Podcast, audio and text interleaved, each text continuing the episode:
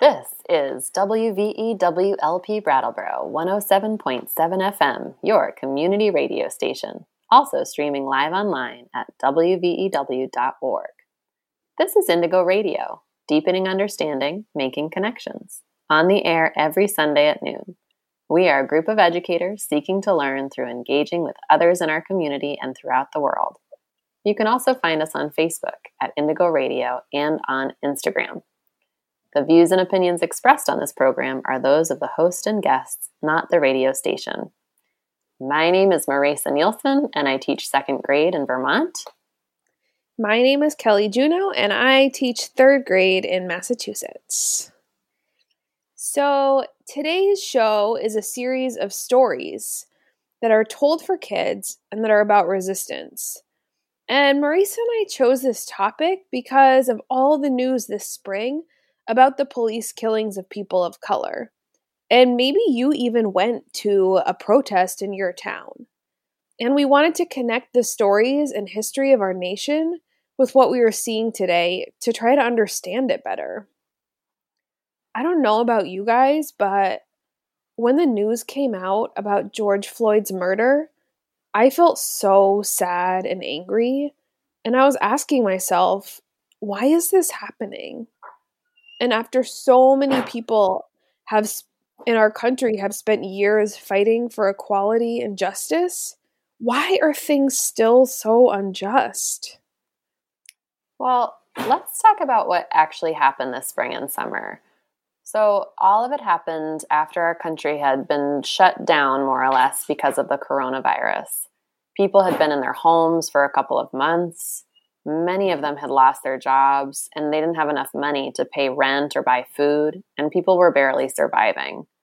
Then in May, a cell phone video came out of four police officers murdering a black man named George Floyd in Minneapolis, Minnesota.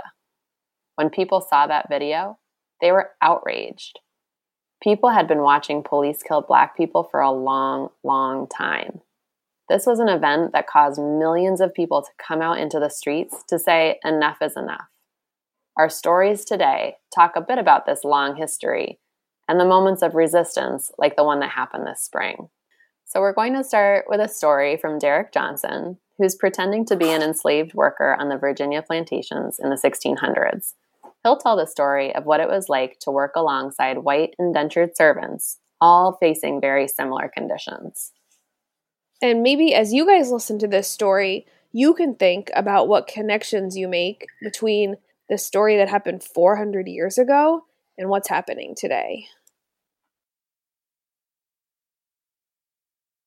Hello, friends. So, I'd like to tell you a little story of something that happened not, not so long ago.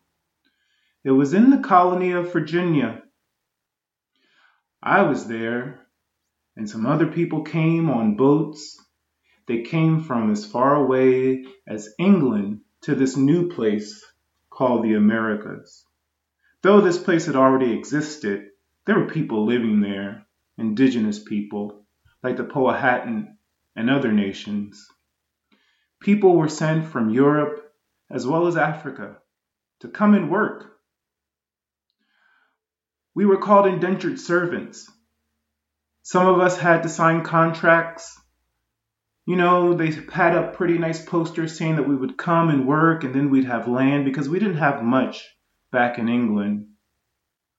And some of us were kidnapped from the continent of Africa. And we came and we toiled really hard in fields, growing tobacco and other crops that could be sold back to England because that was the crop that everyone liked. Tobacco was real fancy and everyone enjoyed smoking it, not like today. Well, you know, the work was really difficult, wasn't easy. People with brown skin and black skin and white skin, we all worked together, planting tobacco, picking tobacco from sunup and sundown.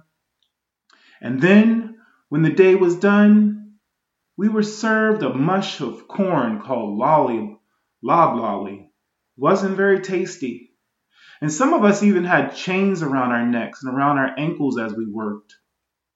And though, you know, the people with white skin, they look different than me, because I had brown skin and I have brown skin. We were all doing the same work and we were all receiving the same treatment, being forced to labor day in and day out with not any real breaks. Our homes, dirt floors, no windows, no beds to sleep upon. And in the winter, it was so cold, something I wasn't used to. Well, you know what happened? We decided that we weren't going to take it anymore. We weren't going to be worked. We weren't going to take somebody else's land for ourselves. So we decided to fight back. And fight back we did. Sometimes we would escape and they would have our pictures and small little papers and have our warnings saying they were looking for us and track us down with dogs and other things. But we evaded them, meaning we didn't let them find us. And sometimes we would burn down the crops and fields. And sometimes people got caught. And if you got caught from running away, that boy, that wasn't going to be a good thing. So, I just want to share that story with you. That in the land that we call now Virginia, there were people there before us. And poor people, you know, sometimes we rebelled, and it didn't matter the color of our skin, because what we had in common was that we were being taken advantage of. We were doing all the labor and not reaping any of the benefits. So, remember, just because you don't look like someone, just because you don't sound like someone, doesn't mean you don't have a lot in common. And when things aren't right and you know they're wrong, just like we did, there's always time to stand up, fight back, and get into good trouble. Oh, freedom!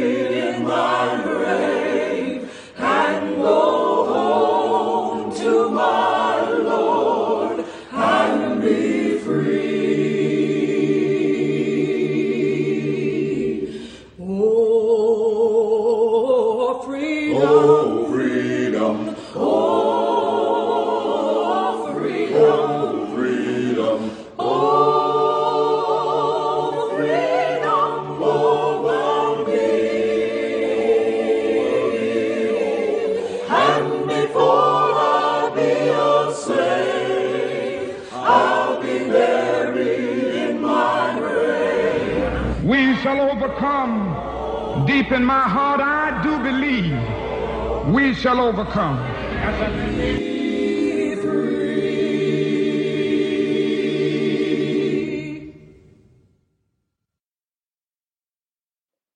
Welcome back. You're listening to Indigo Radio on 1077 Brattleboro Community Radio Station.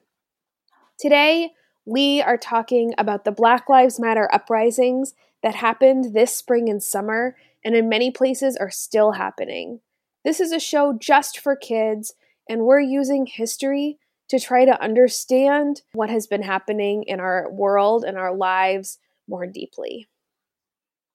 And you just heard Derek Johnson describe the story of an enslaved black worker on a plantation in Virginia in the 1600s.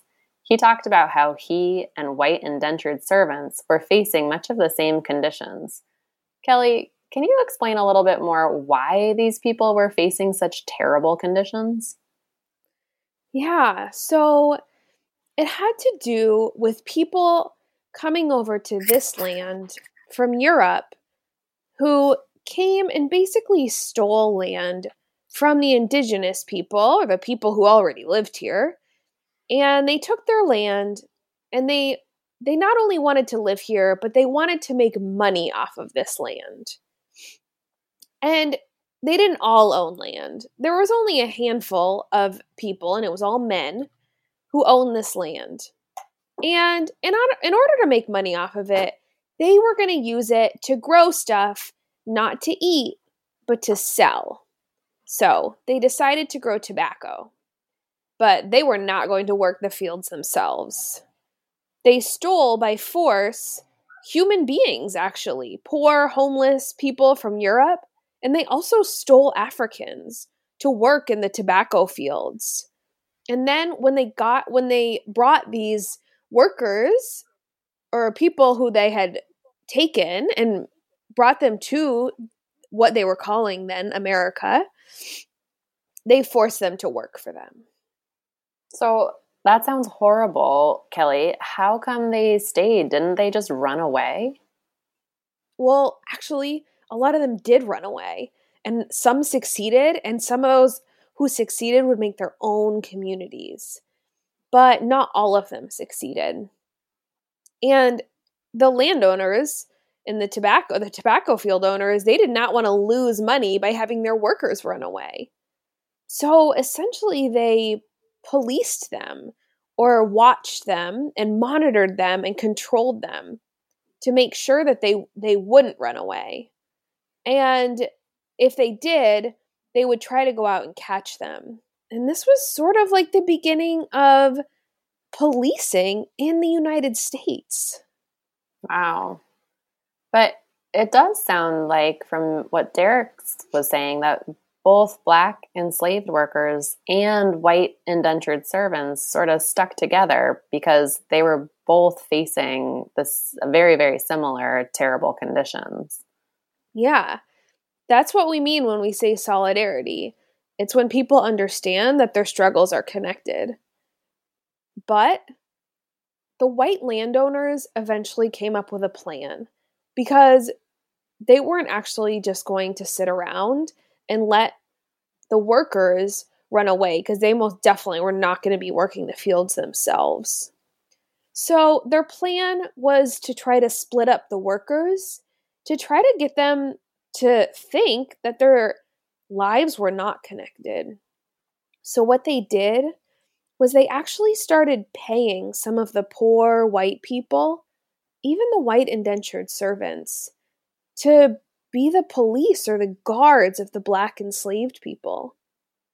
And they really did this so white indentured servants and black enslaved people would not work together so easily anymore to overpower the landlords.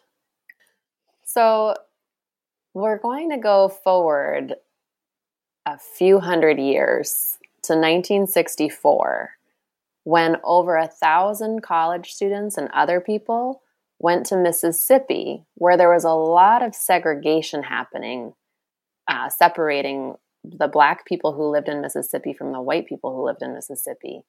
And people went there to try to say, no, we disagree with this. This is wrong. And we want to fight for um, the rights of all people who live in Mississippi.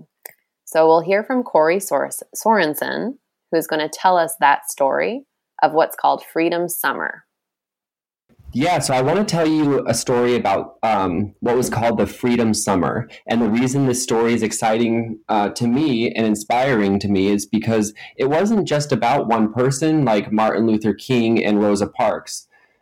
People like them, they inspired whole groups of people to act against race hatred and racism and something called segregation, which is when black people and white people were kept separate but white people were in power.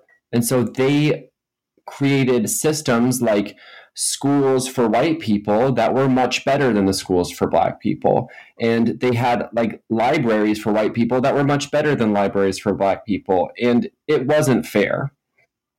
So, in one state specifically in the South, Mississippi, 60 years ago, in the early 1960s, segregation was really bad. And there were whole groups of people in Mississippi, black and white, but mostly black, who wanted to change that system. And so they organized and they fought against it. And one way that they knew they could fight against it was to register to vote so that they can um, change the laws in Mississippi and um, and create rights for themselves. But however, when they went to register to vote, they were treated with such hatred, like violence and name calling. And they were also, if somebody saw them trying to register to vote, they might have lost their job or they were arrested for small crimes or crimes that they didn't even commit. And they became so frustrated. Can you imagine, like, just trying over and over and over again just to be able to vote and being treated like that? And they knew that they couldn't do this alone. That if these efforts that they were doing weren't going to work, that they needed to try something else they needed to try something much bigger. And they were inspired by other freedom movements in other states where white people and black people came together to fight against segregation and racism. So, what they did is these organizations, these groups of people, they invited a thousand college students from northern states, states like Massachusetts, states like California, states north of Mississippi to come down there and participate in what they called the Freedom Summer. So, a thousand students, college students, they came down despite all the threats that that were made um, from the from the people in power in Mississippi. They were threatening to. Sometimes they threatened to kill them.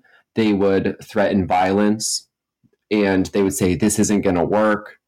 but they knew that they had to come together to make these changes. Okay, so they came down, and most of these college students were white, but there were also black college students, and there were uh, there were Latino college students and Asian college students, and black families in Mississippi actually invited them into their home, and and they stayed in their homes to support this freedom movement. So these people they set up projects and they were called the Projects of the Freedom Summer. And so one of those projects were um, they made it so that Black people could vote, they could register to vote, and they supported them so that they wouldn't be treated with such uh, illegal violence and hatred. And they also set up community centers. So, like, they created libraries because communities they were not able to use white only libraries so they created new libraries and uh, taught people how to read and health education and they also set up something called freedom schools and this is like my most favorite part of this because i'm a teacher. And i can almost imagine myself like it was yesterday going down to mississippi to teach in a freedom school where the, what they were teaching was like not just okay here's how you read and here's how you do math and now we're doing a phonics lesson and um, then we eat lunch and then we go home.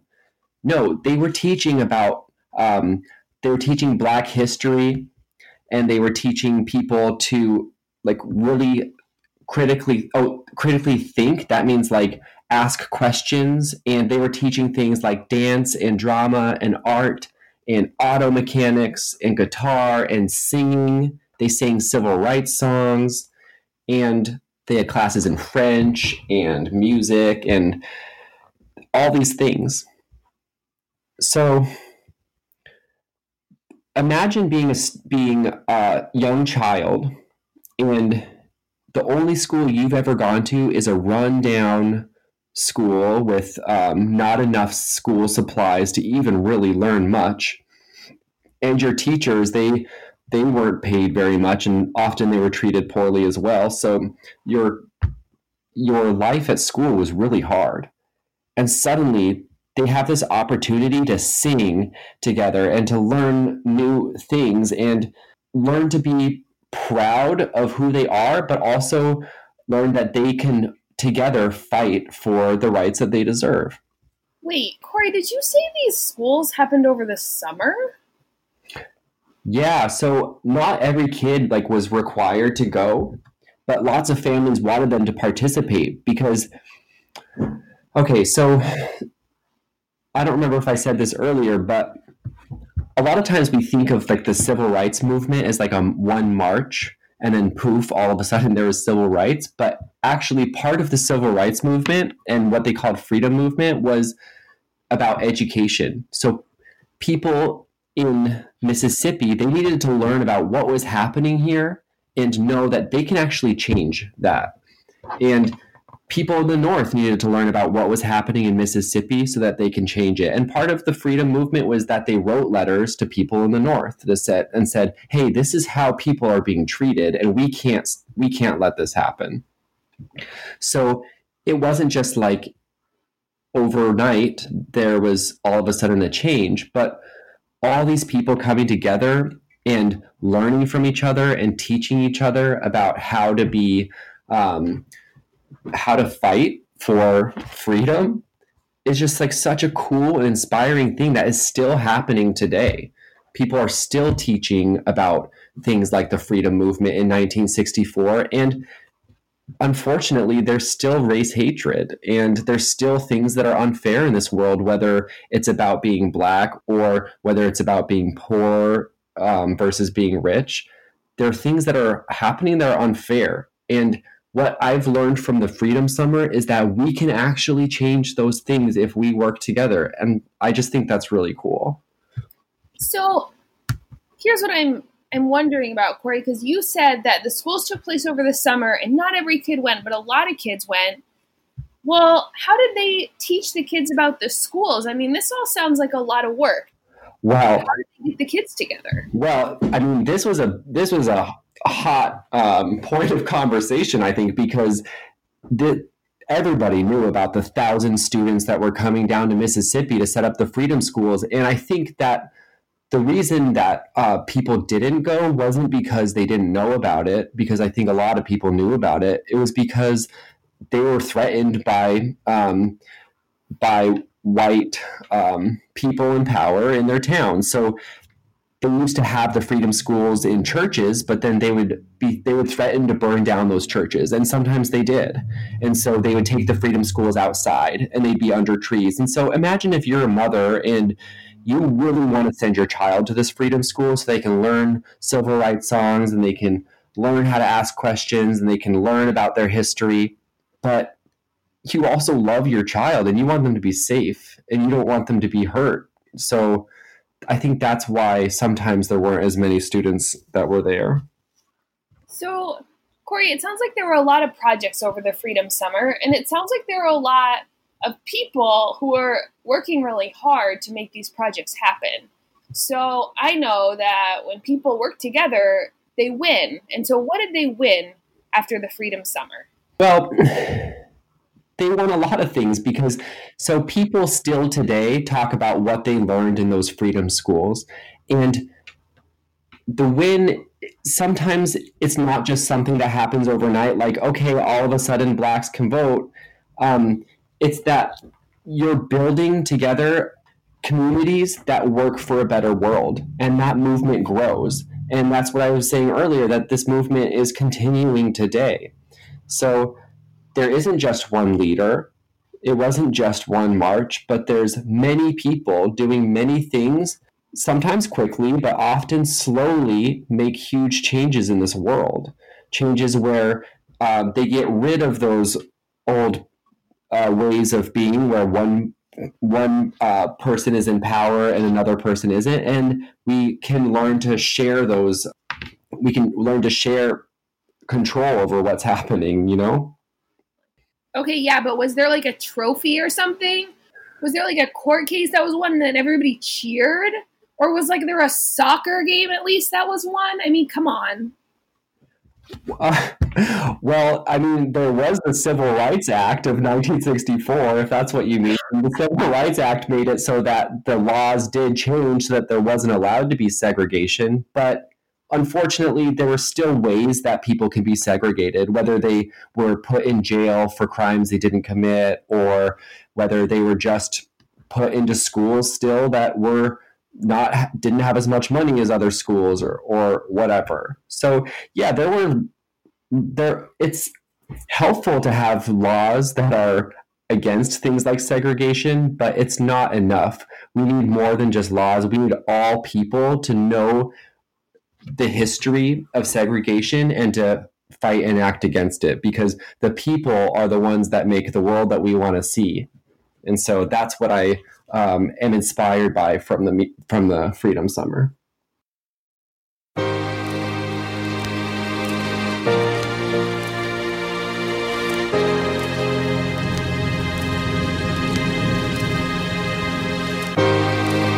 Roll up in a knot and hit the ground.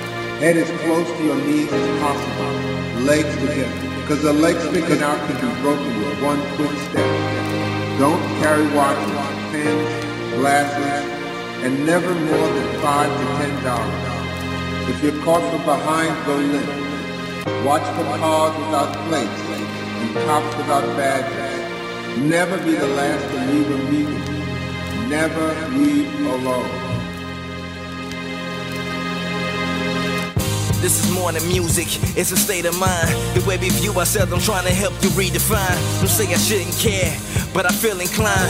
Maybe obligated, the one you nominated. Cause when you bless, you ain't looking to be compensated.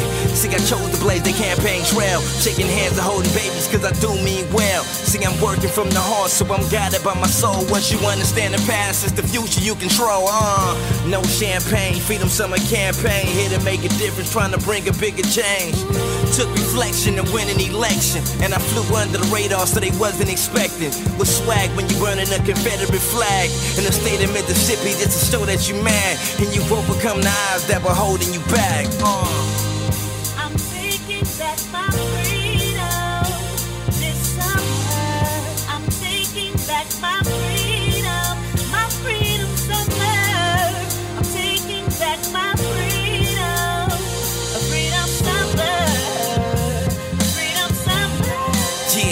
uh.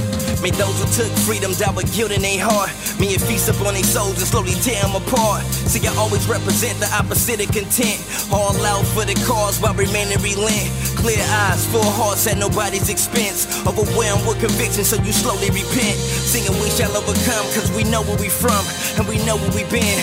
We can never pretend. Cause if it happened once, it can happen again. Spoke a million pure hearts, lead a million man march. I ain't giving up my spot in the name of Rosa Parks, yeah. It's that real music. You gotta feel music. Analyze my lyrics and it probably give you chills music. Let's get deeper, deeper than we ever been. You know it's hard to win in this world of sin. I just pray that it all ends. Freedom summer, baby. I'm taking back my freedom this summer. I'm taking back my freedom,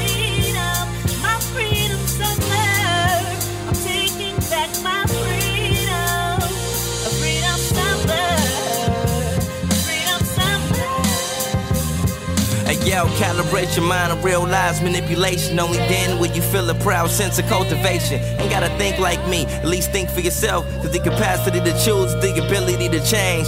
Might have been a reason Malcolm Little changed his name, reminiscent of the pain and the lives that were slain. Let's break away from the chain to keep us mentally drained. Pray the world comes around while in search of common ground. Plan to voice my opinion till my thoughts are world renowned. I began a soul search and found so much more. Found a message in a bottle that washed up on the shore. and said, let's the unity in all of our communities. Try to give back and help create an opportunity. No better than you, you know better than me. What we all have in common is we wanna be free. What we all have in common is we wanna be free. Uh. I'm taking back my freedom this summer. I'm taking back my freedom,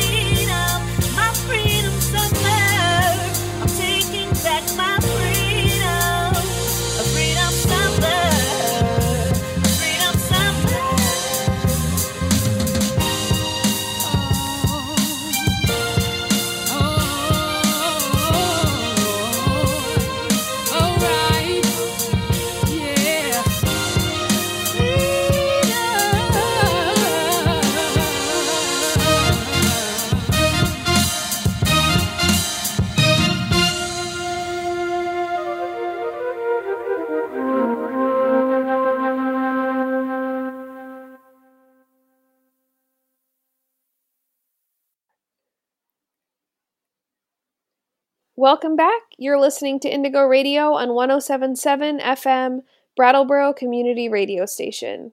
This I'm Kelly and I'm here with Marisa and today we are talking we are doing another Indigo Radio just for kids to talk about the Black Lives Matter uprisings. You just heard Corey Sorensen describing Freedom Summer, when over a thousand college students and others went to Mississippi to work for equal rights for people of color. The main reason was to make sure that everyone could vote without being afraid of punishment or harm or even death. But Corey was also talking about critical education. Kelly, can you tell us a little bit more about the importance of critical education? Yeah.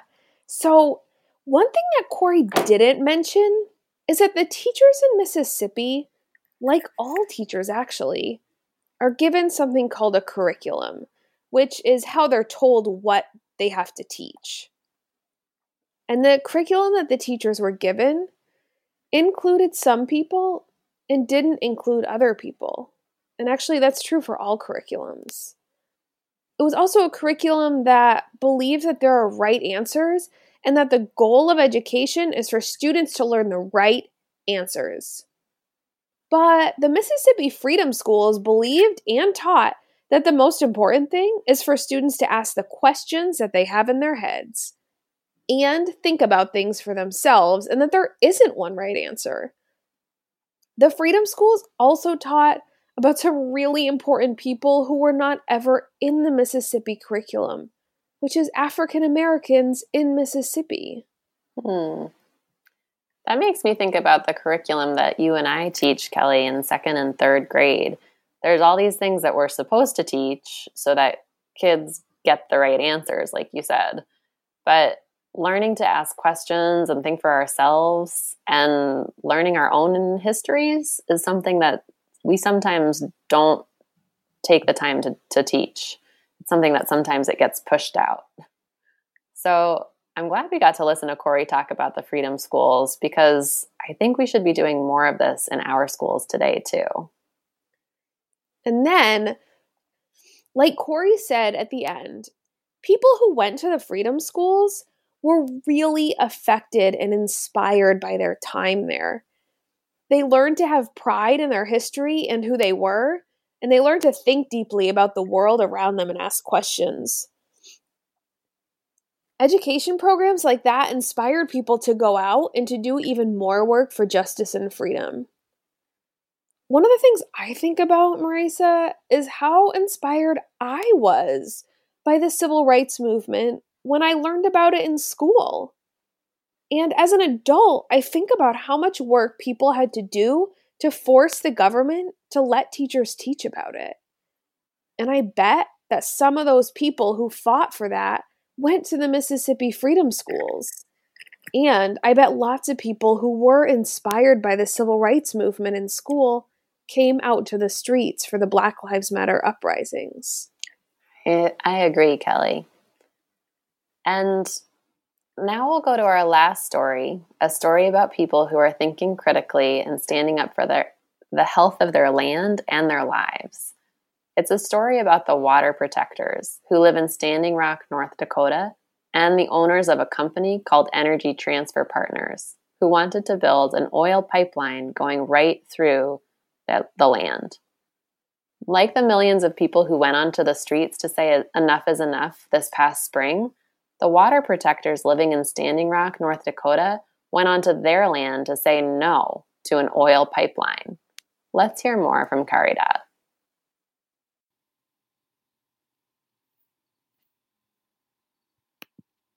Good morning, children and all people. I'm Caridad, and I will be reading a story titled We Are Water Protectors. This story was inspired by the many indigenous led movements across North America. It was written by Carole Lindstrom and illustrated by Michaela Goade. Carole Lindstrom is Anishinaabe Métis and is tribally enrolled with the Turtle Mountain Band of Ojibwe. She was born and raised in Nebraska and currently makes her home in Maryland.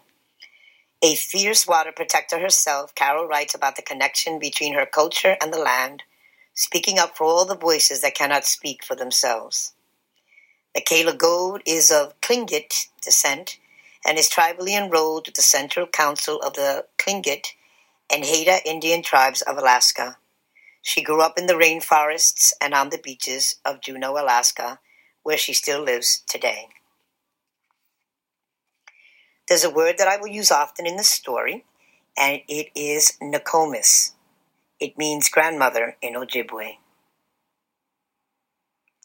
Water is the first medicine, Nokomis told me. We come from water.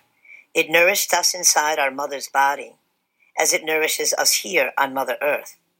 Water is sacred, she said. We stand with our songs and our drums. We are still here. The river's rhythm runs through my veins, runs through my people's veins. My people talk of a black snake that will destroy the land, spoil the water, poison plants and animals, wreck everything in its path. When my people first spoke of the black snake, they foretold that it wouldn't come for many, many years. Now the black snake is here.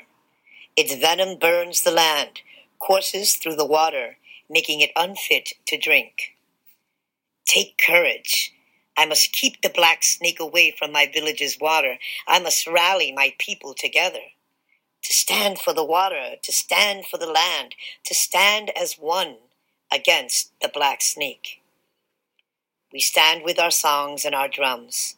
We are still here. It will not be easy. We fight for those who cannot fight for themselves the winged ones, the crawling ones, the four legged, the two legged, the plants, trees, rivers, lakes, the earth. We are all related. Tears like waterfalls stream down, tracks down my face, tracks down my people's faces.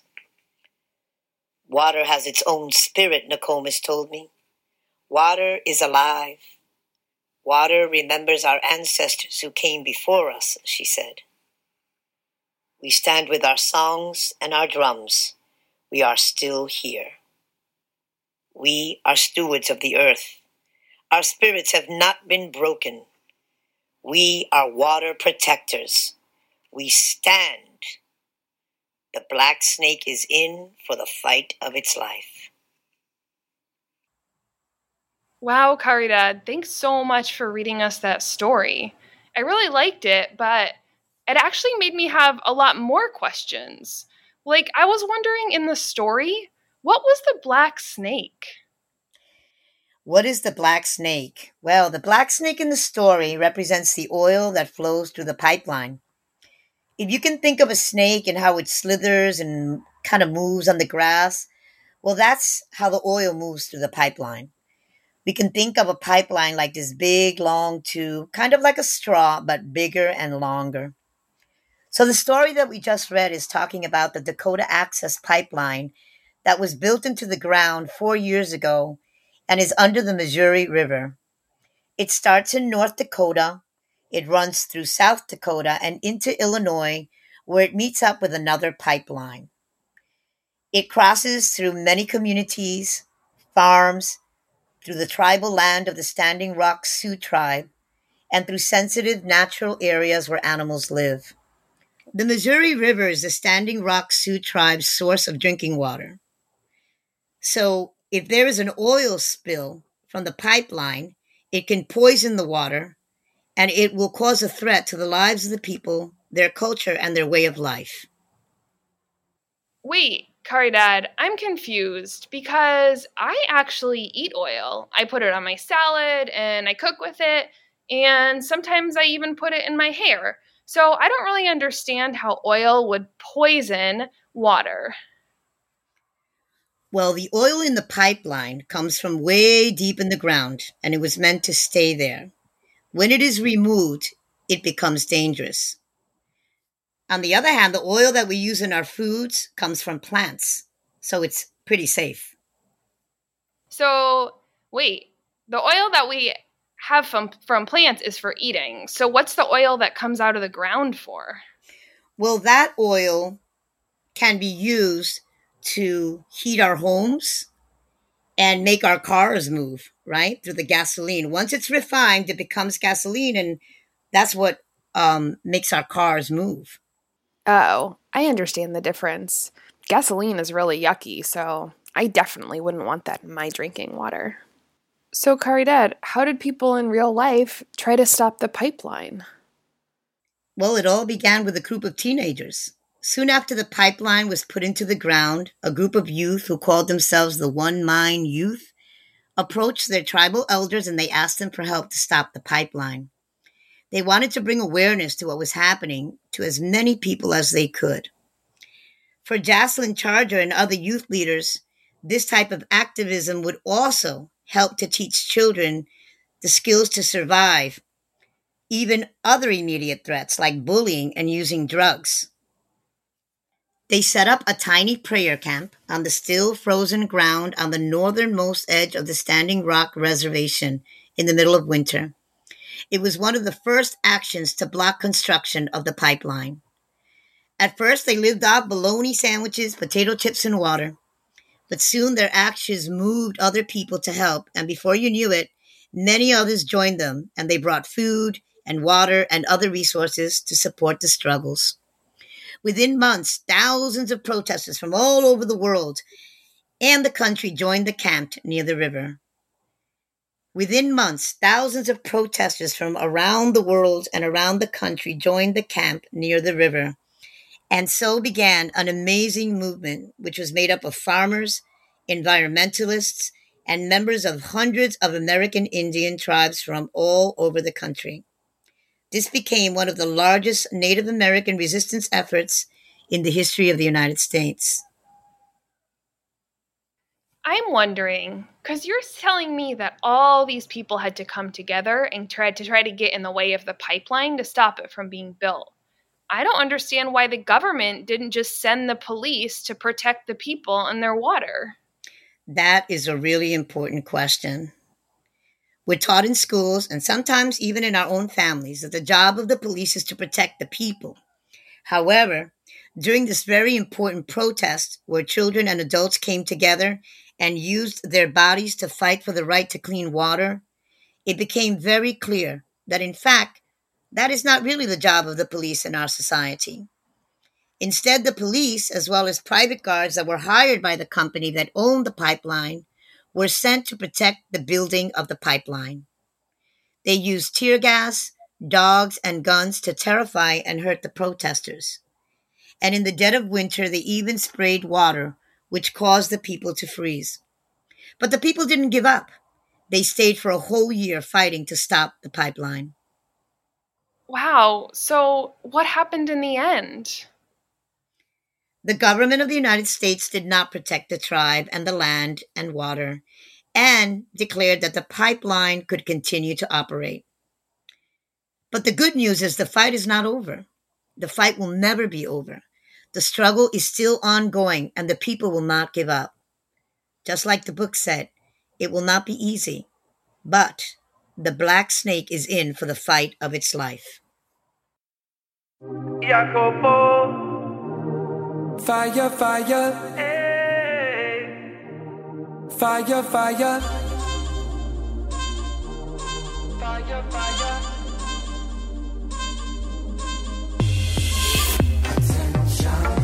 We can all be one. No more war with each other.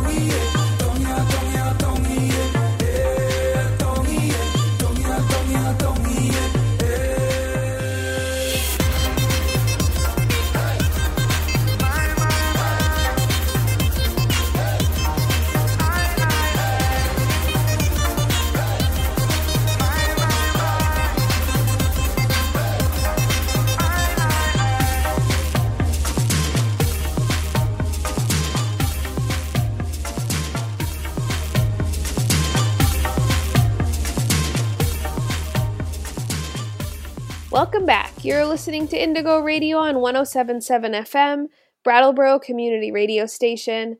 I'm Kelly and I'm here with Marisa, and today we are doing a radio show just for kids on the Black Lives Matter uprisings. You just heard Caridad Martinez read We Are Water Protectors by Carole Lindstrom and Michaela Goade. That book was published just this year, but the Dakota Access Pipeline disagreement has been going on since 2016. Kelly, what's happening now with the, Dakota Access Pipeline? Well, just this summer, actually, there was a new, exciting victory that was won by the Standing Rock Sioux who are fighting the pipeline. Pipeline, and that is that they got a court, like a judge, to rule that the Dakota Access Pipeline has to be stopped and all the oil has to be flushed out of it. However, the owner of the company said that he would not listen to the court ruling. That sounds so unfair. And it's also tricky because I heard Caridad talk about using oil to heat our homes. I heat my home with oil. Does my oil come from places like the Dakota Access Pipeline? Well, yeah, the thing is that it does. And there's actually a word for that. And it's something that we call a contradiction. When there's something we don't agree with, but it's the way the world works for the moment. And there are other ways to get energy, actually, that don't hurt the environment quite so much, like solar energy from the sun or wind turbines that used wind power to provide energy. But, you know, lots of people don't have a choice. And right now, in this moment, most of us do rely on oil. Hmm. Well, that contradiction makes me think of another contradiction Caridad was talking about the police. Didn't the police want to help the people who were protecting the water and the land? Why did they protect the company instead? What's that all about? Well, I think you can connect this to Derek's story that we heard at the beginning of the show.